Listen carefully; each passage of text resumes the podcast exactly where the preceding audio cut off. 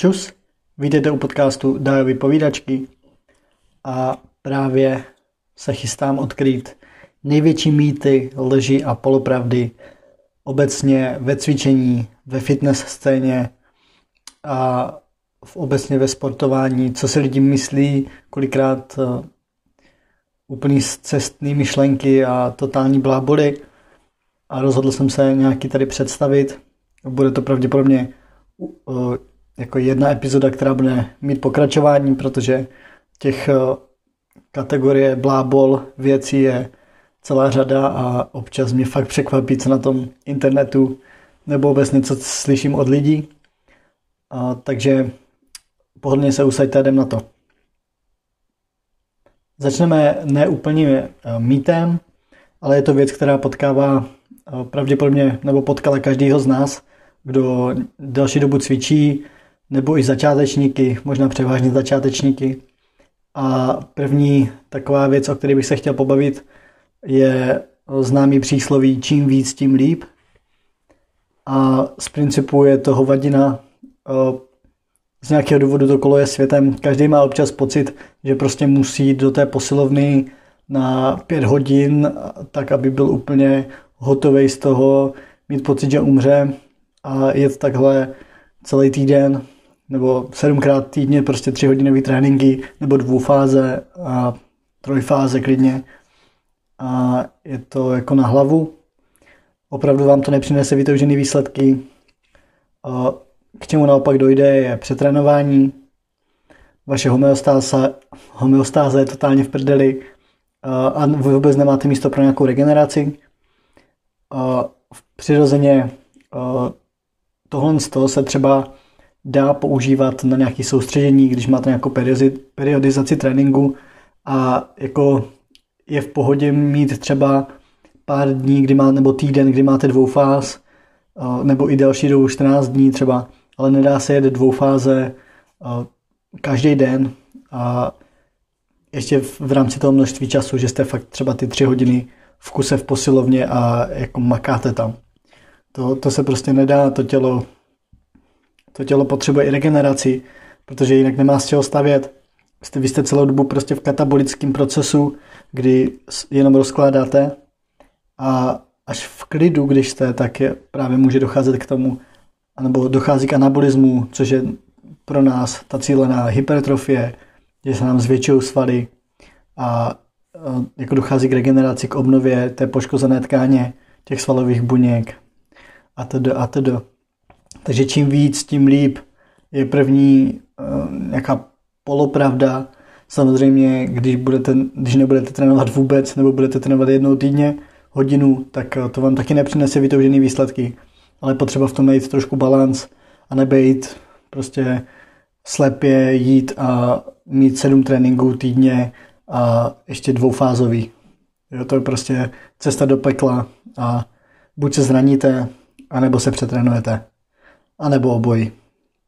Jo, takže první věc, nedělat.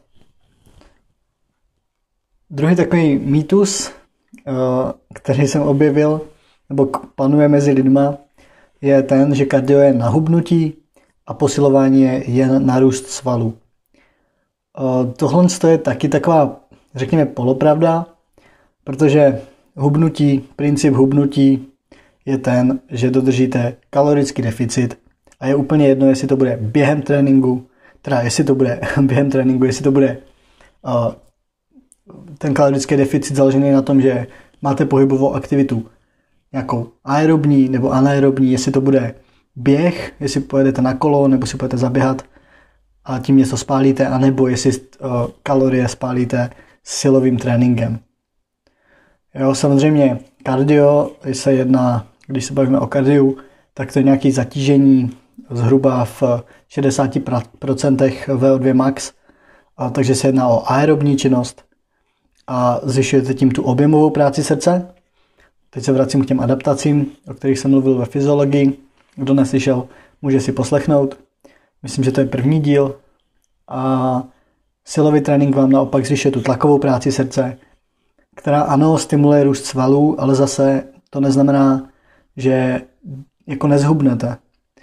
Protože já můžu jet silový trénink a když budu prostě v kalorickém deficitu, tak budu hubnout. Já nebudu mít z čeho stavět svaly, když tomu tělu nedodám ty živiny. Takže hubnout můžu i na silovém tréninku a jako není s tím nic jako špatně. Tady teda, když dodržíte těch nějakých 50-60% VO2 max, třeba během, když běžíte, tak ano, vaše tělo bude pálit jako především tuky, ale nebo bude využívat jako zdroj energie tukovou zásobu. Ale úplně bych netvrdil, že kardio je jenom na hubnutí a že posilování je pouze na růst svalů. Třetí věc, kterou spousta lidí používá jako výmluvu, je ta, že řeknou, mohou za to geny. Že je to nějaká špatná genetika, že oni za to nemůžou, že vypadají tak, jak vypadají. A dobře, částečně, já jsem se třeba vymlouval na genetiku, že mám širší boky, takže nikdy nebudu mít takový to vysněný Včko těch fyziků, co bych měl velice rád. Takových těch typků, co lítají na Instagramu. Ale jako nikdy bych to nepoužil jako důvod pro to, abych se nesnažil aspoň tak vypadat. Nebo abych to zavrhl a řekl, hele, já nikdy nebudu vypadat tak dobře, abych si mohl stoupnout tamhle na prkna a něco vyhrát, tak radši nebudu cvičit. Jo, tahle výmluva, pokud pochází od tlustých lidí, tak když to hodně přeženu, a teď mě berte hodně s nadsázkou, tak když si vezmeme extrémní případ lidí v koncentračním táboře, tak tam prostě nenajdete nikoho, kdo by byl tlustý. A ačkoliv to může znít hrozně a jako je to jako samozřejmě úplně přes čáru, tak genetika sice hraje roli. Vy byste viděli ty lidi, jak měli různý postavy, prostě byli tam určitě ženský, co měli prostě širokou pánev, široký boky, takže byli prostě hubení, teď měli tu pánev a pak měli zase nožičky jak holčičky. Což ano, takový člověk v normálních podmínkách, kdy se nějak normálně stravuje, bude mít prostě velký zadek, třeba větší stehna. Ale rozhodně to není výmluva k tomu, aby se sebou jako nic nedělal ten člověk. Jo, další věc, prostě pokud jsou ve vaší rodině všichni okolo tlustí, tak pravděpodobně vy jste taky tlustý a je to ale i tím, že sportování u vás asi nebude nejoblíbenější činnost. Jo. Jako logicky nedává mi smysl, aby všichni jste byli prostě v rodině vyžraní a přitom byli všichni úplně zarytí sportovci a makali. Jo, to prostě mi nedává moc logiku, moc v tom nevidím smysl. Druhá věc je pak strava. Jo. Většinou u takových lidí se strava extrémně neřeší. Jo, jsou to samý chipsy, uzenínky, pivečko a další české pochutiny. Oni nejsou český, ale takové věci, které se jako dost dopřáváme. Takže mohou za to geny, jasně, částečně za něco, jo? Za to, jak máte upnutý svaly, za to, jak máte právě poměry kostí třeba, za to můžou jako mít, nebo na hormony třeba, pokud holky často mají problémy se štítnou žlázou. Jasně, to může být součástí genetiky a je to jako, nebo třeba cukrovka, to se taky dědí. Ale to není nikdy výmluva pro to, abyste se sebou něco nedělali. Nebo aby to byla jako stopka k tomu, že nemůžete nikdy se sebou nic udělat. Čtvrtý takovej mýtus je ten, že se vám tuky promění ve svaly. Jako já jsem nikdy nevěřil, že to jako někdo, že tomuhle někdo věří, ale když jsem tak brouzdal na internetu, tak se tam dost objevovalo a je to docela sranda. A už jsem to, dokonce jsem to i slyšel, že někdo, kdo byl jako nějaký, řekněme, při těle, tak začal cvičit a pak řekl, že jsem prostě mu přeměnili ty tuky ve svaly a prostě teď vypadá tak, jak vypadá. Právě díky tomu, že jako ta tuková hmota se přeměnila v ty pevné svaly, že to prostě spevnil a přeměnilo se to. Takže, tak jako se voda nepromění ve víno, pokud nejste Ježíš, tak se vaše tuky nepromění ve svaly. Nikdy. redukce tuku, to znamená nějaké zbavování se tělesných zásob vašeho těla, a hypertrofie, což zase je zvyšování průřezu svalovým vláknem, takže to, že rostou svaly, jsou dva různý procesy. Nikdy nemůžete mít katabolismus a anabolismus dohromady. To jsou dva jako protikladné metabolické procesy v těle, takže jestli já hubnu a mám katabolismus, tak nemůžu nikdy nabírat svaly, protože to je anabolický proces. To je jako, to prostě nejde dohromady. Jako, takhle naše tělo nefunguje a není to tím, že se vaše tuky promění ve svaly. Vy hubnete tuky a nabíráte svaly. To je v pohodě. Jo? Že máte nějaký kalorický deficit třeba a cvičíte silové tréninky, OK. Tak prostě spálíte nějaký tuk, spálíte i pravděpodobně možná nějaký sval. Záleží pak zase, jak máte nastavenou suplementaci, stravování, spánek, stres atd. Ale obecně vaše tuky se nepromění ve svaly, protože to nedává smysl. Je to katabolismus a anabolismus v jednom a takhle naše tělo nefunguje. Buď máte jedno, nebo máte druhý. 5. Posilovna je jen pro kluky.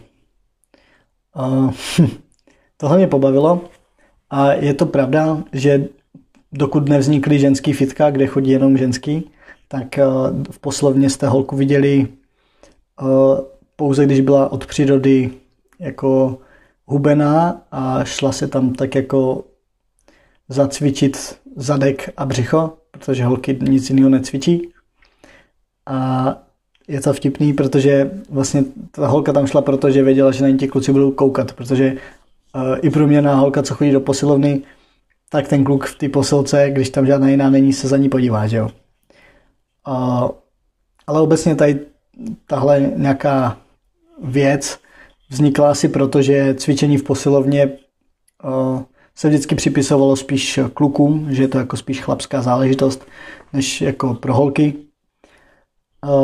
Holky hnedka samozřejmě mají pocit, že když budou chodit do posilovny, tak hned budou vypadat jako kulturistky. Teda ženská kulturistka už se zrušila, ale jako chápete, když tam přijdou a dvakrát zvednou činku, tak už si budou myslet, že budou mít ruce jak chlap. A tady vás můžu uklidnit, holky, kdyby to takhle fungovalo, tak právě ty top atletky, všechny ty fitnessačky a ještě dřív ty kulturistky by měly tak strašně ušetřenou práci. Vůbec by nemuseli tolik dřít a tolik hodin trávit v posilce. Stačilo by jenom občas něco zvednout a svaly by rostly sami. Tak tohle potřeba si uvědomit. Jestli to nejde jim, tak to pravděpodobně nepůjde i vám. Jestli dvakrát zvednete činku a narostete, tak máte jako, tak jste genetický zázrak a jako můžete mi napsat, že jsem se mýlil a že pravda je jinde. A já vám řeknu, OK, máš pravdu a omluvím se vám, ale s největší pravděpodobností to takhle nebude. Naopak si myslím, že silový trénink u žen je důležitý. A už jenom proto, že primárně síla horních končetin u žen je pouze 25 až 55% síly mužů. Jo?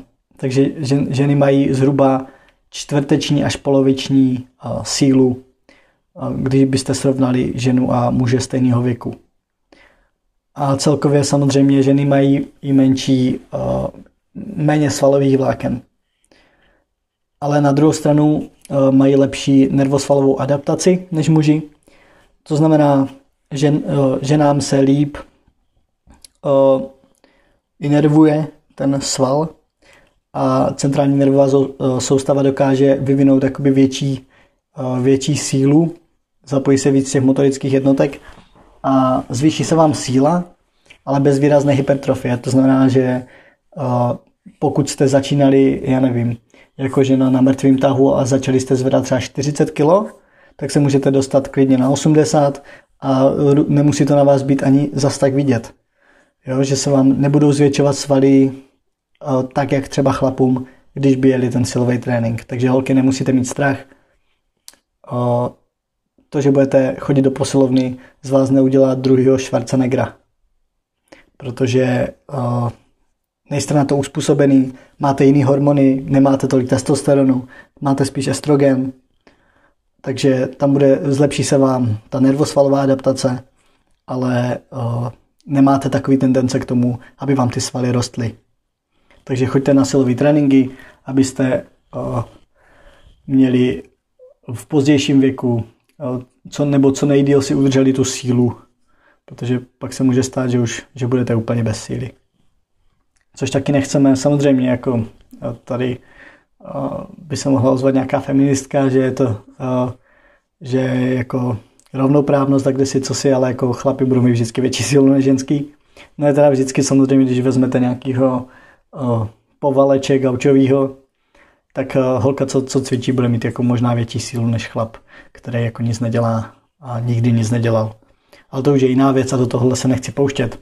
Takže jdeme na další mýtus a ten se s tím pojí a je to větší svaly znamenají větší sílu.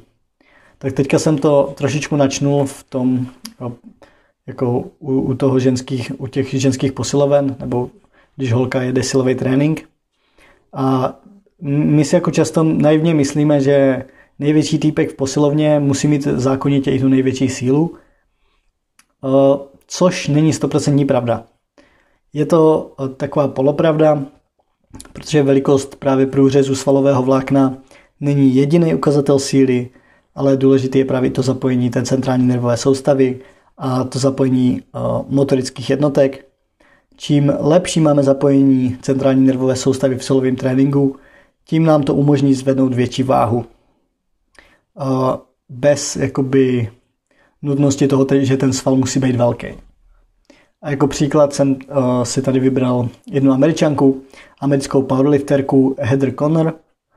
Heather Connorová, ta má 46 kg, takže to je prostě malinká holčička, když byste si to, nebo on je jako letos 30, ale prostě 46 kg, kdo to má, prostě to je nic.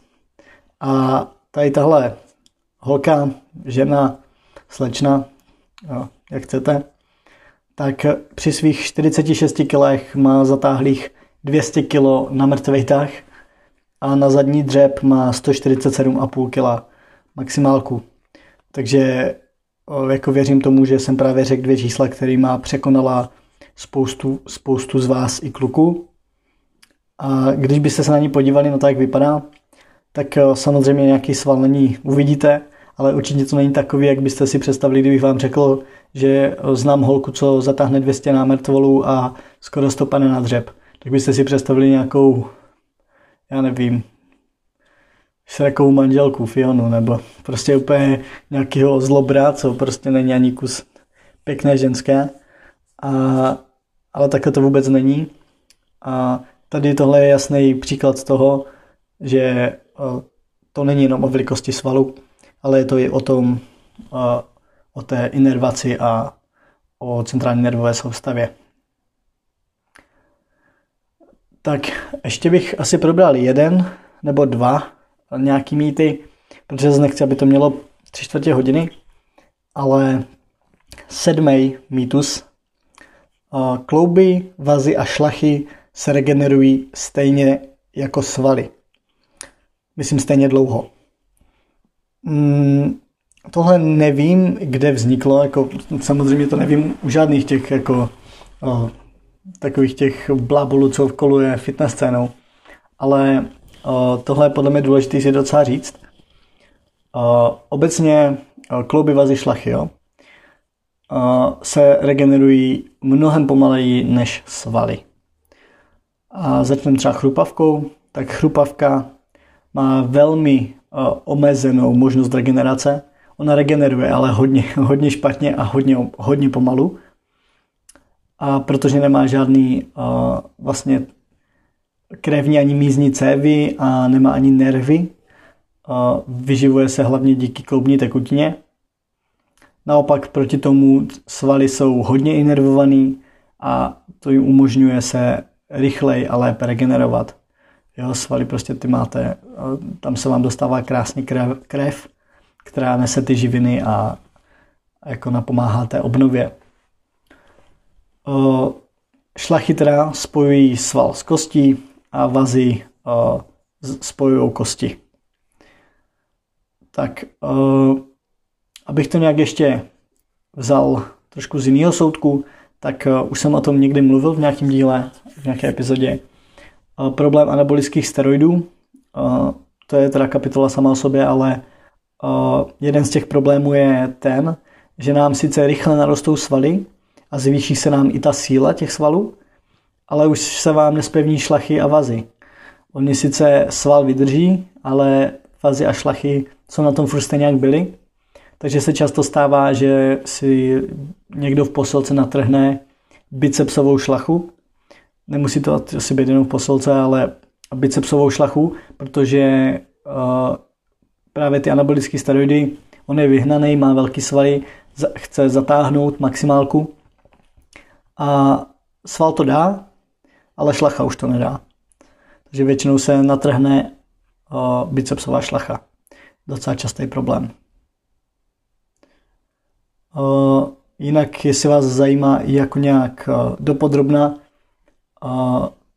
tak obecně pevnost šlachy se nedá úplně odvodit, ale odhaduje se zhruba, že je to asi 4násobně jako vyšší, než je maximální izometrický tah svalu.